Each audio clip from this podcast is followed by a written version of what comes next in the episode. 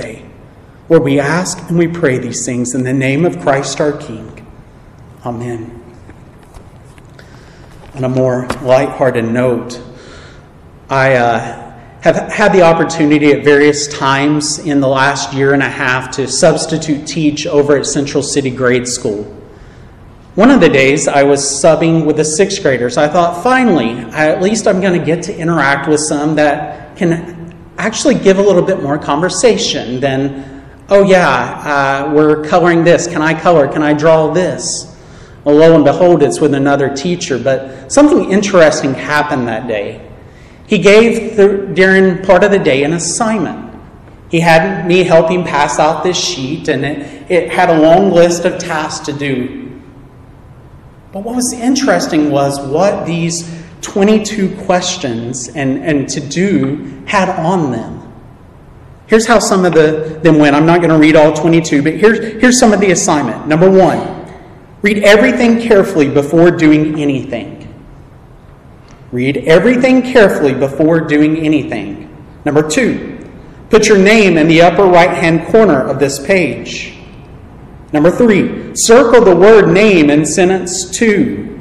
Dropping down to number 12, on the back of this paper, multiply 703 by 66. All right, pull out a bulletin, start multiplying. He goes on. Number 14, Loudly call out your first name when you get this far along.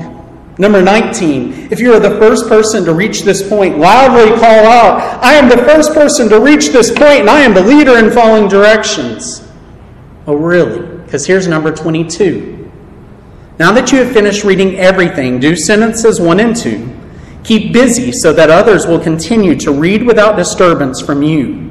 Do not make any sign to give a clue to your having completed the assigned task. How many of you would have done like some of these students and done every one of these and realized only once you got to 22 that you didn't follow directions carefully? That you missed the point of the assignment. Going through and multiplying. I, I love math. I'm good at math, but it takes a moment to, to by hand do 703 by times 66. You have to go through and write it out loud. I probably could take it in two minutes, but that's two minutes of time wasted of not following directions. The one who, who called out, I am the first person to reach this point and I am the leader in following directions, they're a liar because they didn't follow directions. They didn't read carefully. Of course, we're not here to talk about an assignment this morning. But, Christian, how many times does God's Word invite us to read carefully, instruct us what to do, but we don't follow the directions and then wonder why? Or we don't follow the instructions, instructions He's given us specifically, but we interpret our own or add our own thoughts into it. In particular, when it comes to what is right worship of God. And that's what our text this morning is going to point us to. If you have a Bible, go ahead and, and open up to John 2, verses 13 through 25. And, and while you're turning there, just to, to give us a running start of where we've been. So, we, as we've been working our way through the gospel according to John, over and over again, I've been emphasizing because it's the main point of, of the gospel according to John. It's for the purpose of believing that Jesus is the Son of God, the Christ, the Messiah so that we may too believe. That's, that's been the main theme and it's going to continue. But we've also been, been looking at here over the last few weeks different ones beginning to bear witness to Jesus in this way. We see John the Baptist, Andrew, Philip, and ultimately by pro- close proximity, John the Apostle. He's writing this gospel so that we may believe. They're aiming to persuade us who Jesus is and to believe. But this morning we begin to look at what does it mean to actually believe? Does it mean simply by our mouths we say we believe and that's enough? Or something more? And that's what we're going to begin to, to unfold this week and over the, really the next three or so weeks as we turn to John 3. As we look at the text of being born again and, and even the beloved John 3.16, what does it mean to believe? So let's look in part one of that this morning, of John 2, verses 13 through 25. Hear the word of the Lord from John 2, verses 13 through 25. The Passover of the Jews was at hand, and Jesus went up to Jerusalem. In the temple, he found those who were selling oxen and sheep and pigeons, and the money changers sitting there. And making the whip of cords, he drove them all out of the temple with the sheep and oxen. And he poured out the coins of the money changers and overturned their tables. And he told those who sold the pigeons, Take these things away. Do not make my father's house a house of trade. His disciples remembered that it was written, Zeal for your house will consume me. So the Jews said to him, What sign do you show us for doing these things? Jesus answered them, Destroy this temple, and in three days I will raise it up. The Jews then said, It has taken 46 years to build this temple, and will you raise it up in three days? But he was speaking about the temple of his body. When therefore he was raised from the dead, his disciples remembered that he had said this, and they believed the scripture and the word that Jesus had spoken. Now, when he was in Jerusalem at the Passover feast, many believed in his name when they saw the signs that he was doing.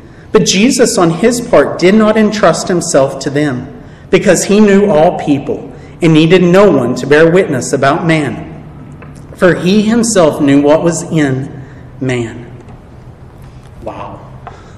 John 2 sets up for John 3 in so many different ways. But here's what I think the main idea of this passage is.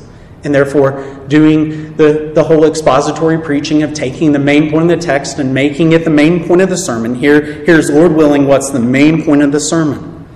Those who truly believe in Jesus will be consumed with zeal to rightly worship the Lord in all his glory. Let me repeat that, and it's on the screen.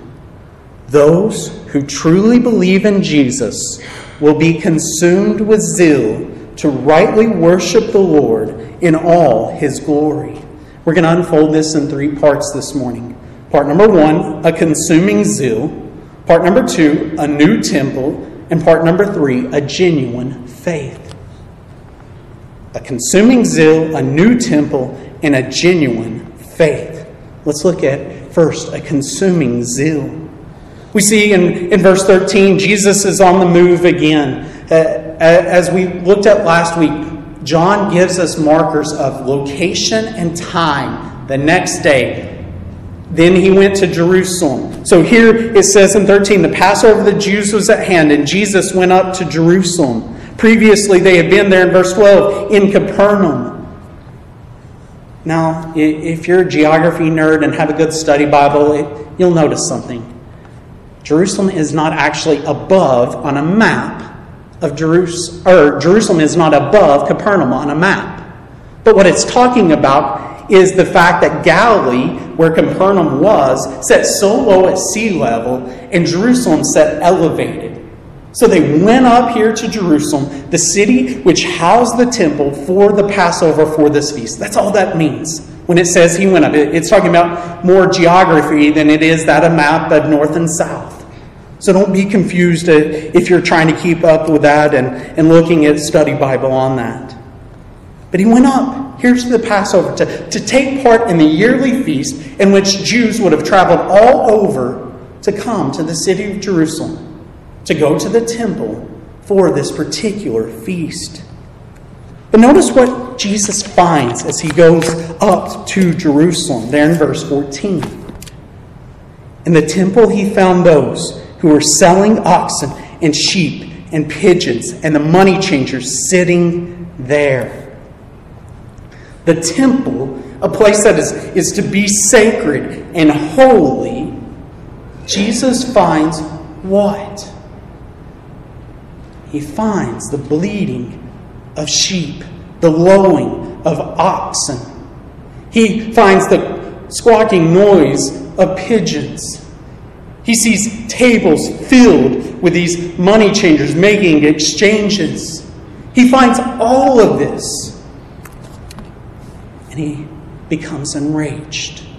J.C. Ryle notes, he says, Nothing seems to have called from him, being Jesus, such a marked display of holy wrath as the gross irreverence which the priests permitted in the temple, notwithstanding all their boasted zeal for God's law. The religious leaders of the day, the priests of the day, would have guarded the law so strenuously and carefully, except in this moment. They were consumed with pragmatism. They were consumed with worrying about practical aspects instead of what God had instructed them to for His glory and honor. But why? Why, why, why does this cause such outrage from Jesus? Think about it.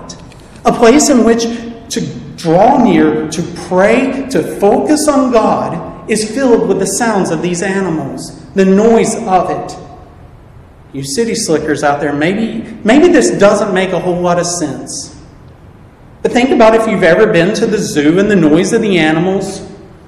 Not to mention the fact that these animals aren't trained like your little pet dog and cat to go find a litter box or, or hold it and go outside and let you know. They're going to release those feces whenever, wherever they are. This is filling the court of the temple, filling the smell of it. Growing up, it was easy to tell when we were getting close to, to my grandparents' dairy farm. The smell began to hit you of the cow manure everywhere. Of course, I knew it was coming. I paid attention, but my brother was always asleep in the back, but he was like, oh, we're almost there. I smell it. All of this is deteriorating, taking away from the purpose of the temple and the worship that was intended to take place there. You know, it's easy though for us to think about this. Okay, travelers are coming from all over. Why would you not want to help provide for them in the means of helping them in worship? You know, coming from all over, why would you not want to provide them with these animal sacrifices needed? Why would you not want to provide them with the correct currency they needed to, to pay the, the half shekel of the temple tax? 2014, I traveled to Istanbul, Turkey to visit some of our IMB missionaries. On the trip over, I, I, had a layover. I had a, a rolling suitcase and a backpack as carry ons, and then I had a carry on piece. The carry on piece was a car seat for the missionary family I was going to see because they were expecting their first child and quite frankly, they could have bought a car seat in Istanbul, but it wasn't U.S. regulation. They knew if they were to have a car seat there, they would like to have to bring it home so that they had a proper way of, protecting their child in the U.S. when they were home on furlough. So they had me bring this. Well, to be honest, when, when you get out into Ataturk Airport there in Istanbul and, and have your own suitcase and, and your backpack pulling it, and then you've got to go pick up the, this heavy box, it would have been nice to have not had to bring it. It would have been nice not to have had to carry it through the airport, let alone the fact then I have to go through security, be questioned. Why are you, an American, here in Istanbul? What are you doing here? Question took several minutes to, to go past because I was not a citizen of Turkey. So I go through all that, let alone then trying to exchange money and, and get all that. I still have Turkish coins because it was such a pain of exchanging it. So pragmatism seems to make sense. You see, you see the, the temptation here to think practically how can I help people as they come to Jerusalem to worship God? Let's provide these means for them, is probably what these priests and religious leaders thought. But that's where the problem comes in. We don't follow instructions. We, we want to think more practically than we do what's the point, what's the purpose. Just like the students, we, we began doing and, and so busy about it, we don't like, hold on, let's actually read the whole thing and see what does it look like to be a church? What does it look like to worship God? That's what these Jews were caught up in. They were so busy trying to, to hit all the externals instead of looking back. What has God actually called us to, and what is He not? Just think about it here, even in the local church. How many ways are we tempted towards pragmatism? How many ways are we tempted to lose sight of the right thing instead of being consumed with zeal. Brothers and sisters, have you ever thought, why do we do things as a church the way we do? Or why do we not? Why do we have a call to worship? Why do we read Scripture? Why do we sing? Why do we pray? Why do we sit under the Word? Well, primarily because we find all of these in Scripture. Scripture calls us together and assemble together in Hebrews 10. It calls us to sing to one another in songs and praise, both in Colossians and Ephesians. Colossians 3, Ephesians 5 tells us this to sing one another, to make melody, both singing praise upward to God, but also outwardly to one another. That's one of the reasons we want to be about congregational singing, about hearing one another as we sing. Doesn't mean we, we can't have and do different ways of types of music, but, but if it drowns out the singing, then it's not helpful. It's not actually being biblical, no matter how cool it sounds. How many of us think more pragmatically when it comes to that of evangelism? We think, you know what, if I just invite somebody to church, I've done my part of evangelism. Or maybe if I just tell my neighbor Hey, this is all what Jesus has done for me. This is how he's made my life better. We think that that practically is going to help, but we miss the point of evangelism. The point of evangelism isn't to tell how much Jesus means to you, it's to tell who Jesus is so that they may come to know the truth of him and come to the point of belief. It's one thing to tell what Jesus means, but guess what? If you come across somebody who's a Buddhist or a Muslim, they're going to say, Great, you got your Jesus. I got Buddha. I got Muhammad. I got my Hindu God. Good for you. That doesn't tell me why I need Jesus. You see what pragmatics does to the church. It misses the point of it all. It misses why we gather. Maybe even one of the more dangerous things for, for us as a church and, and for churches in general right now is to be appealing to the outside world.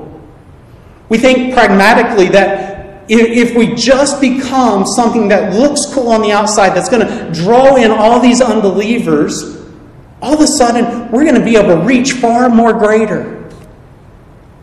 What we don't realize is thinking that practically, yeah, it sounds good. It sounds appealing. It sounds like, oh, this is a great idea. But the problem is, it undermines the gospel. It misses what the church is. It, it begins to confuse what is the church and what is their purpose. Friends, if you've never thought about what the local church is, the local church is the assembling of brothers and sisters in Christ who are committed to the gospel and united in Christ. Friends, if you're here and you're not a member of this local church, if you are an, an, unbeliever, we are so thankful for you to be here with us this morning. But the reality is, we're not here to appeal to you.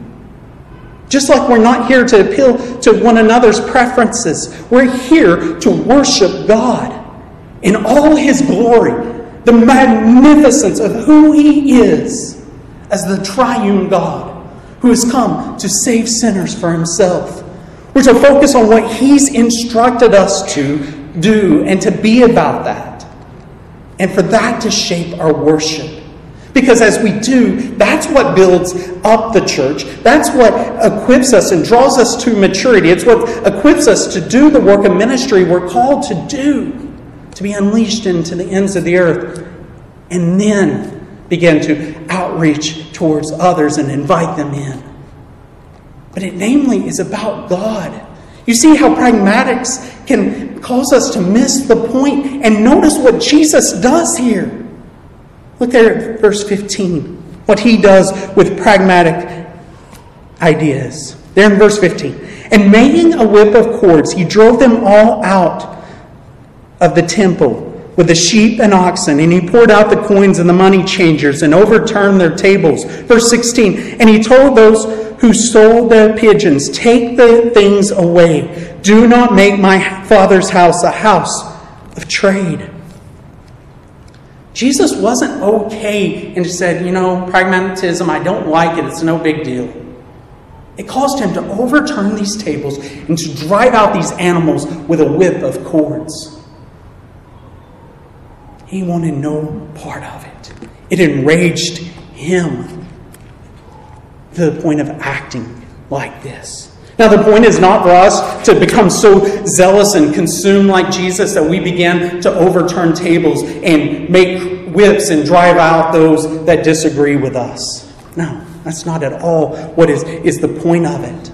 But the point is for us to examine are we missing what biblical worship is and exchanging it for pragmatism? What does the Bible actually teach us about worship? And how can we make sure we have a zeal for, for seeking it and making sure that's what we're actually doing? I love what my mentor Brian Croft writes in his book, Biblical Church Revitalization. He writes A church can gather together several times a week but if we don't make much of Jesus and make God's word center in the content of those gatherings, we no longer gather in the name of Christ and for his glory. For only when Christ and his word are lifted up does the church bring him glory and ultimately call upon his life giving power to awaken the dead in their midst. I'm going to read this once more because I want us to get this. A church can gather together several times a week but if we don't make much of Jesus and make God's word central in the content of those gatherings, we no longer gather in the name of Christ and for his glory. For only when Christ and his word are lifted up does the church bring him glory and ultimately call upon his life giving power to awaken the dead in their midst. True biblical worship starts by coming under the authority of God's word by making it the very center of everything we do. There's a reason we often talk about hearing the word, seeing the word, praying the word, singing the word, preaching the word, all of this because we want to be a word centered church. The word must be central. Jesus must be central. I don't care, friends, how many times you, you come to church and think, you know what, I wish I just had more about the family. I wish I just had more about the end times and different things of how to, to think through the political drift of everything. I, I wish I had more of this. Let me backstep. While, while again, it may seem practical to go towards these topical subjects, what is often missed? Jesus. How He's the answer, how He's the solution. I heard a, a preacher one time take Romans 12. If you're unfamiliar with Romans 12, it's Paul is shifting from doctrine and, and laying out all, all of the details of, of what he details the Christian doctrine life to now go into application of, okay, what now? The pastor took Romans 12 and talked about here's five things about your family, talking about the, the physical family. That sounds great. Where's Jesus? Where's Jesus in that? He's the one. It's not meant on me. If it's meant on me, it's going to crumble. But if my heart's pointed to Jesus and Him being the answer to all of God's promises, then who am I learning to rest upon? Jesus.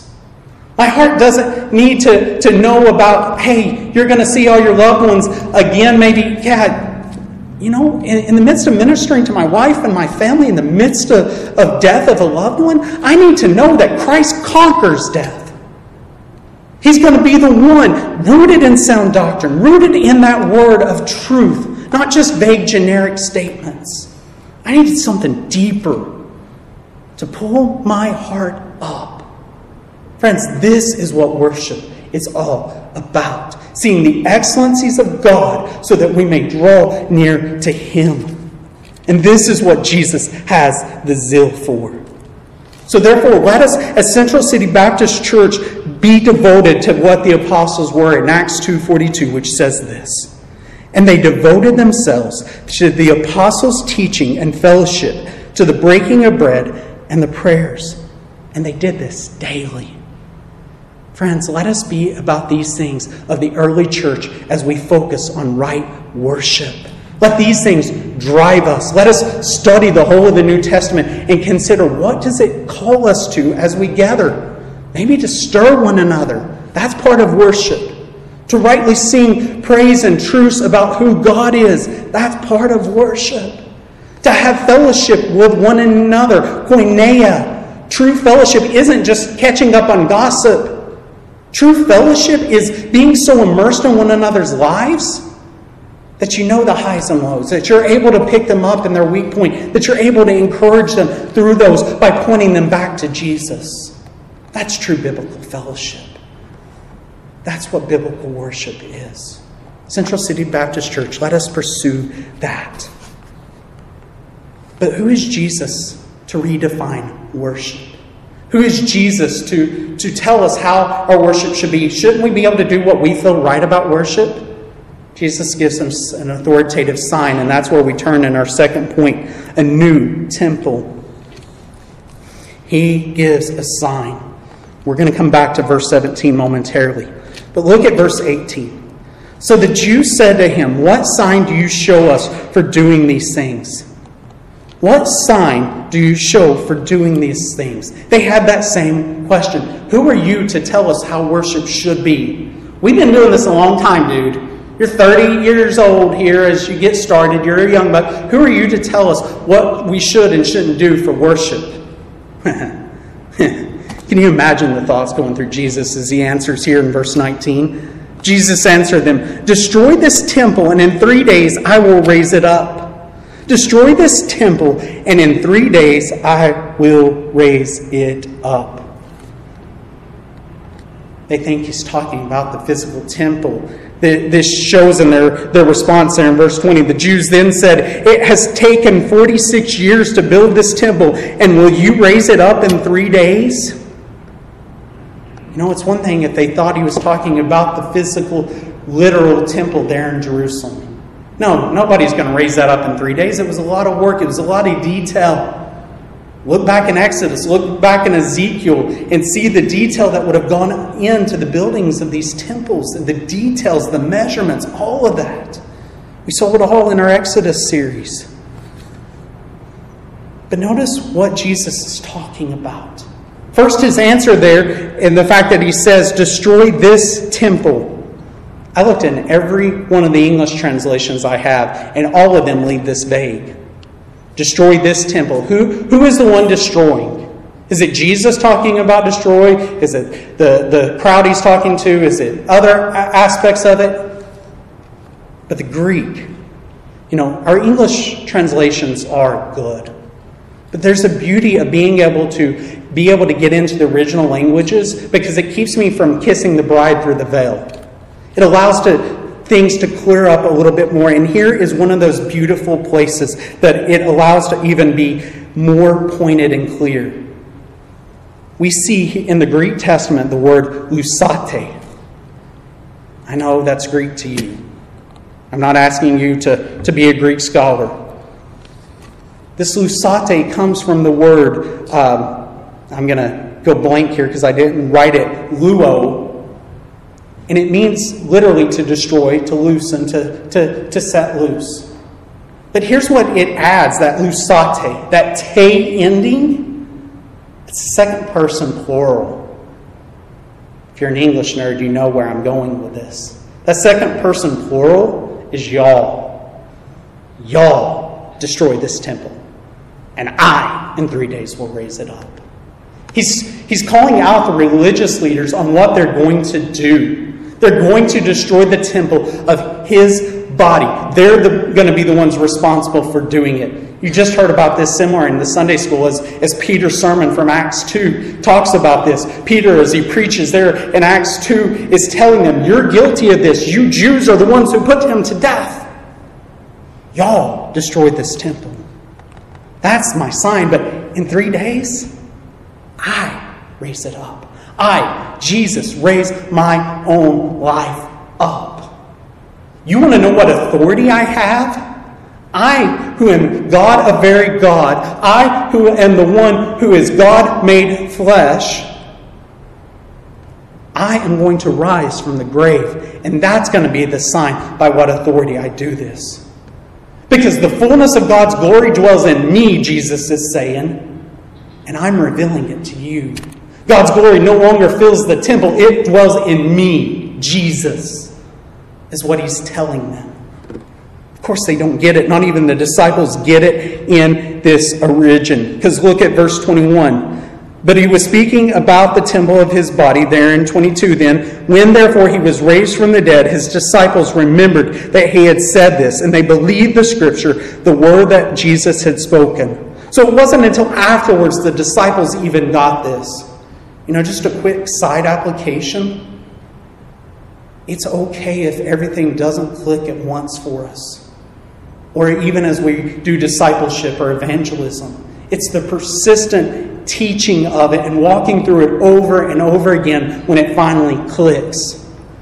How many of you would have been lost in school had the teacher given up on you the first time you got a question wrong and didn't understand it? I guess as most all of us, if we're honest. Jesus doesn't give up. We keep teaching through that. But more importantly, here, we need to see that this new temple, his body, and his rising from the grave, defeating death, is the ultimate sign of his authority to tell us what worship is all about. Because what was it that put him there in the grave in the first place? Back to verse 17. His disciples remembered that it was written, Zeal for your house will consume me. Zeal for your house will consume me. Zeal literally devoured Jesus to the point of death on a cross. He was so zealous for protecting God's glory that he opposed the religious leaders of the day in every manner. They accused him of blasphemy, of making his I am statements. They accused him of being a Sabbath breaker because he did good on the Sabbath, of doing ministry on the Sabbath and healing those who needed it. They accused Jesus of much. And his zeal got him to the point that they arrested him in the darkness of night, led him to be accused before the high priest, and then took him to Pilate and demanded he be crucified, accusing revolt and it coming back on Pilate's head. They ensured Jesus went to the cross. The zeal of Jesus led to his death. But it didn't stop there. He defeated it by rising from the grave on the third day. This is the authoritative sign he has to tell us what worship is because he's the only one who got all the law right, who death had no claim on. Friends, every one of us, death has claim on. Our sin has left us guilty. We are deserving of death. Death has a right to us, but it had no claim on Jesus even as he became sin for us. He swallowed that death up. As he rose, bursting through the grave, coming out of the tomb, rising anew, having those nail scarred hands, showing them to the disciples, he shows I've defeated it all. Therefore, I alone have rightly met God's standard of worship. Does your standard of worship go through Jesus or does it go through you? Does Jesus have the authority of what worship is and isn't? Or do you and your preferences? Christian, that's something we need to ask ourselves all the time. We need to see these truths. But it's also a, a, sign of encouragement to us. Because this very sign of Jesus rising from the dead is the, the very heart of what true worship is. That the Son of God, God Himself, would become man and go to this length to rescue us from our own sin and our own death. We don't gather to worship just because this is what's expected of us. We don't gather to worship just to, to make us feel good. We gather to worship because God and God alone is worthy of such worship. And God has pursued us to the extent of giving His own Son to live and die so that we may be made right with Him. Friends, this should be why we worship. It's the very heart of our worship, the goodness of God's steadfast, faithful love shown to us. that He's pursued us at these great lengths. Worship God because of that. But it's not just these things that draw us true or to this point, we also need to see what does it mean then to have not only a right worship, but a right faith. To simply our saying we believe lead us to the point of a right worship. And that's where we turn in our third point genuine faith. Look at verse 23 with me again. Now, when he was in Jerusalem at the Passover feast, many believed in his name when they saw the signs that he was doing. Many believed in his name. Many said that they believed. Very possibly, even some thought, okay, this is the Messiah, but what does that mean? Says they believed. But notice what 24 and 25 add. That Jesus, on his part, did not entrust himself to them because he knew all people and needed no one to bear witness about man, for he himself knew what was in man.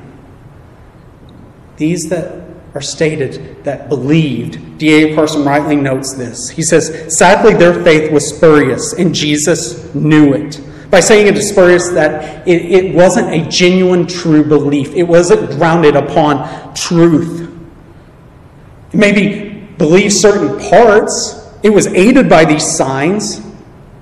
Sure, it's one thing to come to believe through signs, but those signs can't be all that you believe about that person. Oh, Jesus, he, he did this miracle. He, he had this authority. He, he turned water to wine. Great. What does that really say about Jesus? If you can't get that, it's saying Jesus is the one who's over all creation. You believe he did the sign? Great. What true belief is that? That that's going to hold you up secure? It's no belief. These did not believe. Calvin even goes on to say, he says, Let us remember, therefore, that none are true disciples of Christ but those whom he approves, because in such a manner he alone is competent to decide and to judge. How can Calvin say something like this? Well, because what verse 24 said. On his part, he did not entrust himself to them because he knew all people. Friend, that evil thought that is crept into your heart over the last 24 hours or the last week or the last month that you think, man, if somebody found out of this, I would blush so shamefully. You think you've got it covered. Jesus knows. That evil intent that you intend to do, or that harsh word you, you withheld from saying to your wife or your husband, Jesus knows and he needs no one to bear witness about us.